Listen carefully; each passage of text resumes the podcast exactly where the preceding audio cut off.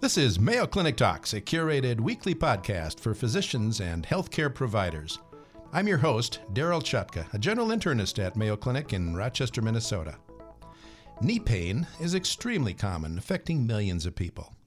It's estimated that knee pain accounts for over 12 million outpatient visits to healthcare providers per year. Whether patients have acute knee pain as a result of an injury or chronic knee pain from osteoarthritis, it can result in major changes in one's lifestyle, often reducing our ability to remain active. To help us sort out knee pain, we have with us today Dr. Daniel Saris, an orthopedic surgeon and sports medicine physician with a specialty in knee surgery and regenerative medicine. Daniel, welcome. Thank you very much, Dr. Chutka. It's very nice to be here. Well, knee pain is very common. I have an outpatient practice, and that's probably the most common joint I see affected by uh, by pain. What questions should we ask patients when they have a complaint of knee pain? Yeah, there's not one golden question that solves the whole diagnosis, but what I think is most important to spend about a minute or two just listening to their story. All of their stories will be individual, they'll all be a little bit different, but the overall story will be the same. And the common denominator is pain uh, that limits their quality of life and their activities of daily living. And after I've listened to that, and you know it's probably arthritis or it's probably a meniscus problem, you zoom in with some detailed questions like how often does it bother you? How much does it bother you? Do you use medication? How far can you walk? Does it keep you up at night? What have you done about it? And the most important one, I think, when we talk to these people is what's your reason to be here today? What are you expecting from us? How can I help? What are the things that they are uncertain about or they have questions about? Those are the questions that I'm interested in. And I think, as with most problems in medicine, the history usually gives me the most information in terms of what's going on in terms of the cause of their pain. I fully agree with that. I fully agree with that. And that's where everything uh, comes together. The patients really have their own story, and it doesn't really matter what their background is. They will tell you the story. We just need to listen appropriately, and then you zoom in with a few final questions. Mm-hmm. Uh, I try never to take the lead too much, but let them lead the discussion where they want us to help. Okay. Well, let's talk about two different groups our younger patients and our older patients. What are the more common causes of knee pain in younger individuals? Yeah, so those are usually traumatic or overuse injury. Um, so that can be either related to their work, uh, their activities of daily living at home, uh, or more frequently sports activities, of course. Uh, one of the ones that I'm getting more familiar with here in Minnesota now is CrossFit. Uh, I'm not sure if you're familiar with it, mm-hmm. but that's a hobby that people do here that really exerts their body to the limit, and especially their knees. So I would say in young people, it's trauma, uh, and in older people, it's obviously osteoarthritis. Right. Okay. One question that I've always had is when is it time to get an x ray? Yeah. Um, we sometimes struggle with that because an x ray that's taken too early doesn't really serve a purpose and an x-ray that shows the obvious also doesn't. So I have the same question as you. I think it's really important if it changes your um, treatment algorithm, um, if it helps you explain the disease by showing the patient the picture, and, and, that can go in both directions. So if you have a patient that's really concerned about their pain and you don't necessarily think it's a severe case of anything, a normal looking x ray can help you explain and put their mind at ease. But the other way around is the same thing. So if you know it's severe osteoarthritic or inflammatory disease, uh, an x-ray can also make people understand why they need to take it more easily or why they need to maybe progress to the next phase of treatment. Mm-hmm. So I think an x-ray is uh, nowadays quite safe, quite simple, and uh, makes sense to do in an earlier phase of treatment. I've noticed that the degree of osteoarthritic changes on x-ray don't, often don't correlate with the patient's symptoms. No, I agree with you. I agree with you. So we do see a lot of patients who don't have uh, that much pain, even though their x ray looks terrible. Right. And that's why it's very important for all of us to keep reminding patients that we treat them, we don't treat the imaging. Yep. And sometimes, if they read the imaging report through the portal or uh, through other ways of getting their medical information, people come in quite scared because it looks uh, terrible if you read you have end stage bone on bone disease but they still play 18 holes. They still work on the farm. They still play around with their grandkids. And uh, I think that's on us to explain that the imaging and what they feel aren't one on one related. In the past, uh, patients were disappointed if we didn't get a knee x ray. Now they're disappointed if we don't get a knee MRI. Yes. When is that imaging study indicated? Yeah, that's a very one, uh, very important one to manage better. We still see 70 year olds or uh, even 83 year olds with a knee MRI, and I think you have to have really good indication to do that. There are countries where there are rules that say if you're above 45, uh, you should have a good explanation to do a knee MRI. Otherwise, it will show more than you can treat. So I think if you have mechanical symptoms, if you have an effusion that you cannot fully explain, uh, if you have a sense of instability or uh, loose body in the knee, then it merits an MRI. If you just want to evaluate knee pain in an elderly person and you can decide where you put that age boundary, then I think we should stay away from MRIs because they will show a lot of uh, findings in the result that will scare patients. And I would say if people have wrinkles or gray hair, they will have a tear on the MRI of their right. knee in the meniscus, and that's almost nothing you should really treat. Um, so an MRI is more dangerous uh, to use because it can scare patients into surgery, which is sometimes not necessary. Yeah. I, I think a comment you made is most important that if it's going to change the direction of your management, it's worth getting some type of imaging. Uh, fully agree. So, uh, and there I would say that if you think that this patient does have mechanical complaints from a meniscus or a loose body, and you are thinking towards a knee arthroscopy, then I do think it makes sense to do an MRI. Not always, but frequently. Um, if you feel that you don't fully understand their complaints, then I do think that an MRI makes sense as long as you are willing to explain to them that even if it shows a signal change that may resemble a, a meniscus tear, that doesn't necessarily mean it needs surgery. Uh, and if you manage those expectations well, it can be a useful adjunct. Uh, we don't want to uh, waste money and time and facilities uh, if it doesn't change the way we treat patients. You've mentioned meniscal tears. What actually causes meniscal tears? What type of activity is most commonly going to result in a tear of the meniscus? So there again, you can see two waves. So you will see the younger patients with a traumatic meniscus tear, usually related to an unstable knee or a pivoting sports where they tear their meniscus and their ACL at the same time, and we'll probably talk about that a little bit later. And those are healthy tissues with an impact that's higher than they can resist, and it's usually a squishing turning motion that hyperflexes and turns the knee. Um, the other group is where the tissues degenerate, and then it's just a progressive pain in the knee that at sometimes when they get up out of the sofa or when they're kneeling down uh, in church or in the garden and they get up, they feel a, a tearing, popping sensation in their knee, and that's this the tissue giving out on them. Both are very different in their origin, and both are also treated differently. Okay. Can meniscal tears heal on their own? In younger patients with healthy tissues and good vascularization, yes. They can heal even up to 60%. In older tissues, no, because it's like asking cooked spaghetti to heal. Uh, that will not work. And the same for surgery. So, degenerative meniscus tears will not do well with surgery. Younger, healthy tissue with meniscus repair procedures will do quite well, especially if the knee is stable and the patient is otherwise healthy. So, how do we manage meniscal tears? Let's say we suspect one, we get an MRI, it confirms it. When do we get aggressive and recommend arthroscopy versus observation? Yeah, that's really important. And I don't think there's one correct answer. What is really important, again, is to differentiate if it is a younger patient with healthy tissue in a traumatic uh, situation that has a normal meniscus that is now torn. Those patients should re- be referred early, and we should aggressively follow them and treat them. Because if they lose the meniscus tissue, there is a linear correlation between the amount of tissue lost and the amount of osteoarthritis at 5 or 10 years, even.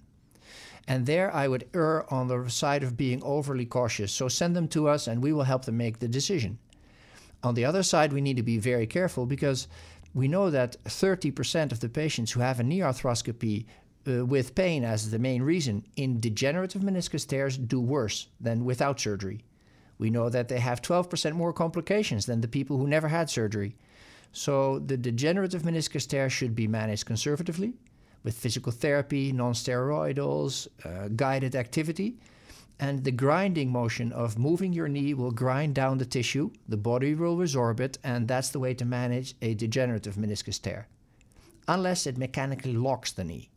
If the knee is mechanically locked and you can't do your normal activities, then it could be considered to do a knee arthroscopy. Okay. I see these young athletes in their 20s, maybe 30s, get meniscal tears as a result of their sport. Are they at risk for degenerative arthritis as a result of recurrent meniscal tears? Yes. Okay. That's a very simple one. So if you miss half of your meniscus, there's 50% chance of osteoarthritis at 10 years. If your whole meniscus out, it's 100%. Um, so those are very important patients to pick up on. And we have techniques now that are reliable in restoring meniscus volume, in retaining the patient's own meniscus, or even replacing their meniscus by a meniscus transplant. And these procedures alter the numbers in the short term and probably in the long term, but we're still waiting for the 20 year data on that. Okay. Let's talk about another cause of knee pain. How about uh, patellofemoral pain syndrome? What, what actually is that? Yeah, that's a bag of uh, interesting challenges, I would say. So, patellofemoral pain syndrome can be many things. The ones that I think we can treat well as surgeons are the ones where mechanical alignment is off or where stability is off, where there is a anatomical or functional reason that we can address after you've tried proper rehabilitation, preventive measures, and uh, realignment through non-surgical measures. Uh, there's just as in low back pain, also a contingency of patients that um, project the challenges of life uh, on their knee and, and, therefore experience pain. And they clearly have a, a, challenge that we can help them with, but the solution isn't surgical. And I think we need to make sure that we don't put patients in that category where if they're not supposed to be there, but we should definitely not start surgery on them too early. Okay. Um, what I also see nowadays more, and a little bit more here than in my previous practice in Europe, I think, Daryl, is people who carry around too much weight. And if you carry around too much weight, especially on your knees, where body weight is uh, five to seven times higher uh, load on your knee when you walk stairs or get up out of a chair, uh, every 10 or 15 pounds that are too much project on the patellofemoral joint.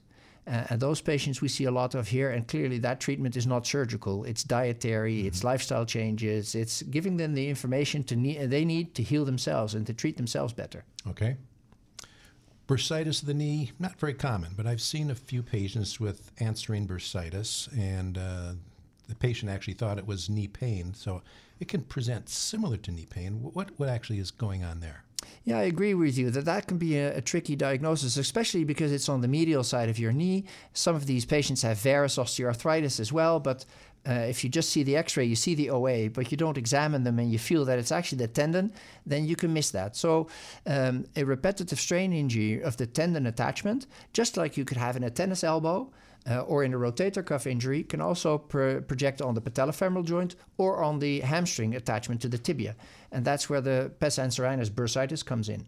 So you can use diclofenac gel or a similar NSAID. You can use corticosteroid injections under ultrasound guidance, and you can uh, use isokinetic training and isometric exercises to treat those patients conservatively. That hardly ever, I would say, never needs surgical intervention. Okay. And how about an ACL injury? What causes that? sports season. Mm-hmm. We're, we're almost ready, although now with the current situation, the situation is different. But when basketball season starts, when football season starts, uh, ACL season starts. So those are usually a pivotal motion, a valgus motion on the knee, or really deep flexion in skiing kids, where the ACL is torn because of the forces on the ligament being higher than what Mother Nature built us to resist. Uh, and that's an important injury to pick up on they usually feel a pop, or they uh, people around them even hear a pop, like a whip going off, um, and then the ACL is torn. Okay. So let's get now into the management of osteoarthritis, and where do we start? Um, patient comes in with knee pain. History's pretty classic. It's been going on gradually, worse for years. Where do we start with those patients? Well, that depends on who we are at that point. Uh, if we're in the primary care situation, that's clearly different than when they up, end up in my office or, or yours for that matter. So I think it's really important to figure out uh, where the patient is in the step by step approach of treatment. And then, um, if they have had a couple of the steps in treatment that we have, such as pain management, lifestyle changes, um, physical intervention, we need to check if all of those phases that they were in were done in the way that you and I are used to uh, them being done here at Mayo Clinic or, or elsewhere with a high level of expertise. because sometimes physical therapy isn't physical therapy. And sometimes the medication that they've been using is different than the medication that we think is ideal. So the fact that they've mentioned that they've had those steps doesn't mean you can't revisit them with proper explanation and execution. Um, I don't think you should ever proceed to surgery or bracing if you haven't done the steps before that because they are there for a purpose and they always serve a purpose to some extent in every patient. Okay. I'm always in a dilemma when a patient comes in with obvious osteoarthritis of the knee and they're a runner, yes. long distance runner. Yes do we tell them to not run? I hate to do that because you're going to decrease their activity. But well, does that worsen You know this as well, Daryl. I mean, runners are addicts, right? Yeah, they are. So they're endorphin addicts. It's very difficult for the patient doctor relationship to tell them you shouldn't run because they'll go somewhere else and listen to that doctor. Mm-hmm.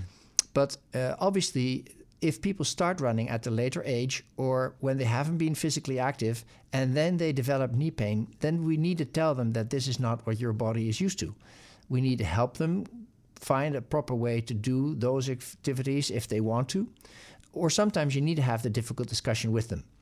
If they've been running their whole life or a large part of it, and now they develop complaints while running, they usually know very well that this is something they need to face. And then you need to help them change from a runner to a swimmer or a cyclist, or you need to limit the mileage that they do sometimes people say, "Oh, I've already cut down," and then if you really drill down, they went down from 80 to 50 miles a week, right. and that can still be too much. But convince them maybe a non-weight bearing type of aerobic activity. Absolutely, or you can even give the knees a break, so to speak, by um, doing a little bit of biking, a little bit of light running because you need to get the endorphins, and then get them into hydrotherapy and running in the pool. There, you do not have the same mm-hmm. mechanical load on the knee joints. The resistance for running in water is multiple times higher than resistance running in air, so they can spend more energy. Uh, and that's a good way to have them do what they're familiar with, but still have it happen to your knees in a different way. How about steroid injections? Yeah, those can be very useful adjuncts, but they only work in 30 to 40% of patients. And that doesn't mean they work 0% or 100%. They sometimes work well in a patient that has a, a responder profile, and sometimes they don't work as well uh, there's no test that you can do up front to see if they will or will not work. So I think it's worthwhile if a patient has an acute flare up, if they have an effusion, and if pain is their main uh, important driver for coming to see you, an intra-articular injection can be really beneficial and done in expert hands with good standard technique that has a reliable um, prediction of 30 to 40% results, which can last for weeks, sometimes months. How about the artificial synovial joint injection? I know when that first came out, everybody, was excited about it, and I think the enthusiasm has diminished somewhat. Are, are they useful? It fluctuates. So the um, Synvisc or the other uh, brands uh, viscosupplementation, some patients call them rooster comb injections, uh, also have an efficacy of about 40%. There's um, a challenge understanding the literature because there's a lot of competition between companies saying mine is better than yours, and the comparative trials, uh, like you said before, the jury's still out on them.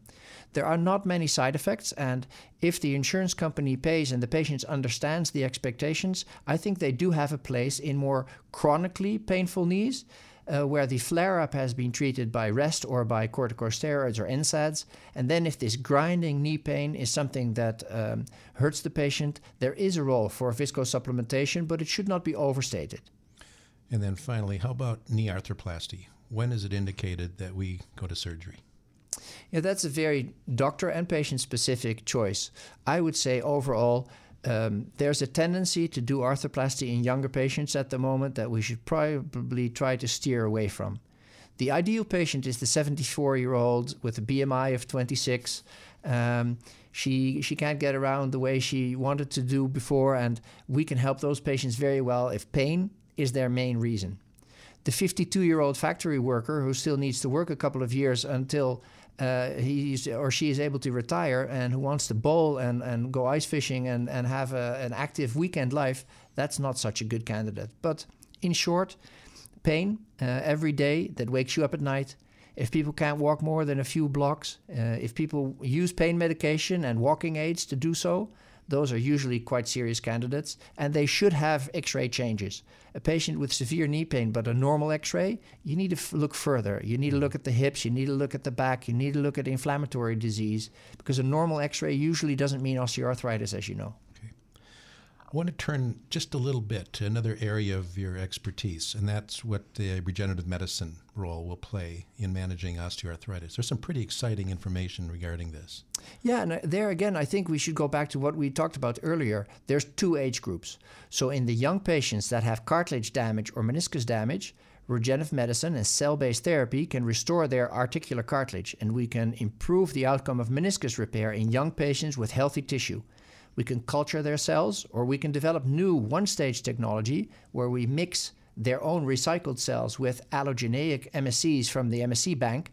And within one surgery, for a tenth of the price, we can now fix the hole in the cartilage.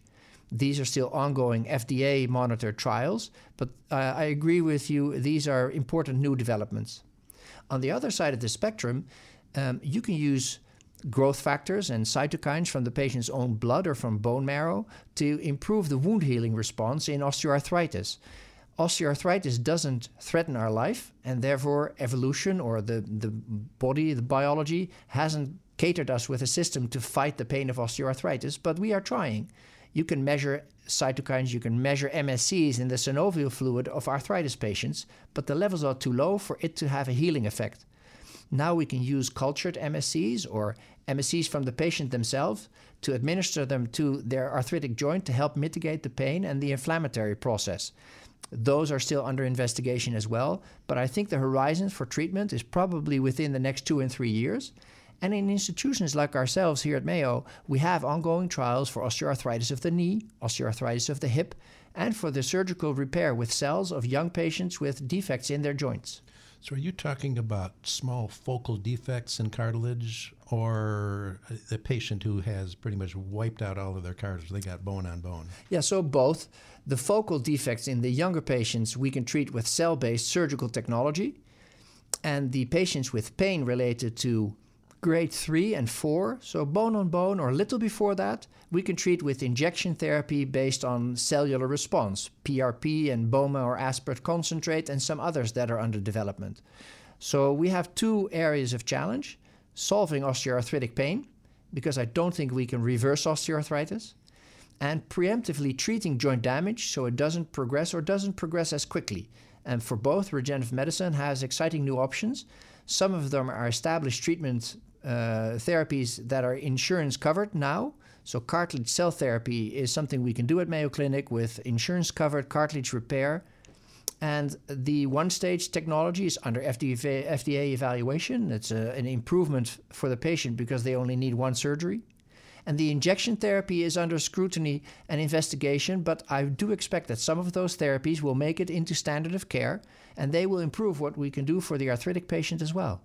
We've had so little to offer our patients with osteoarthritis. You know, analgesics, anti-inflammatory medicines, physical therapy, and ultimately surgery. So this is a very attractive alternative that uh, hopefully will give patients some real benefit. I agree, and it, at the same time, there's also a threat because we do see what I now sometimes fear are stem cell hopefuls. And these are 93 year old people who send us emails and say, Oh, can I please have stem cells for my low back pain? Or can I please have stem cells for my knee? And I even see patients who have been treated and have spent many, many thousands of dollars in non, uh, I would say, reliable stem cell clinics around the world. Um, and I, I, think we should protect patients from that and make sure that we have good information for them to rely upon, like your podcast and other information that comes from Mayo Clinic and other situations, because there are developments, and we need to make sure that those developments are not hindered by some of the bad stories that come from this stem cell hocus pocus at the same time. Right. And that's why the Center for Regenerative Medicine and the Orthopedics Department, the Physical Rehabilitation Medicine at Mayo are reliable partners for good information that patients can trust and follow. Well, Daniel, let's finish by asking you to summarize, maybe in a few points, some key features of knee pain in the adult. Yeah, I'll try, Daryl. So I think that knee pain in the adult is a very important quality of life driver, and therefore we should take it seriously. I think prevention is the best one. So don't start long distance running if you haven't trained properly, if you're older than is wise. Try to manage your weight and try to manage overloading your joints. And if you have joint damage, see your local doctor and talk to them about the various treatment options because sometimes it's better to treat early and have a long time benefit from that than come in too late because you are managing it yourself. Don't trust the MRI. If it says you have a tear, that doesn't mean you need surgery. And knee pain can be debilitating. At every age, it will disrupt the quality of life, and we are here to help. We've been discussing knee pain with Dr. Daniel Saris, an orthopedist at the Mayo Clinic in Rochester, Minnesota. Daniel, thank you so much for sharing your expertise with us. Thank you very much for having me, Daryl. It was a pleasure. You can now listen to over 100 different medical topics developed for primary care providers on Mayo Clinic Talks podcasts. Find them at ce.mayo.edu or your favorite podcasting app. If you've enjoyed Mayo Clinic Talks podcast, please subscribe. Stay healthy and see you next week.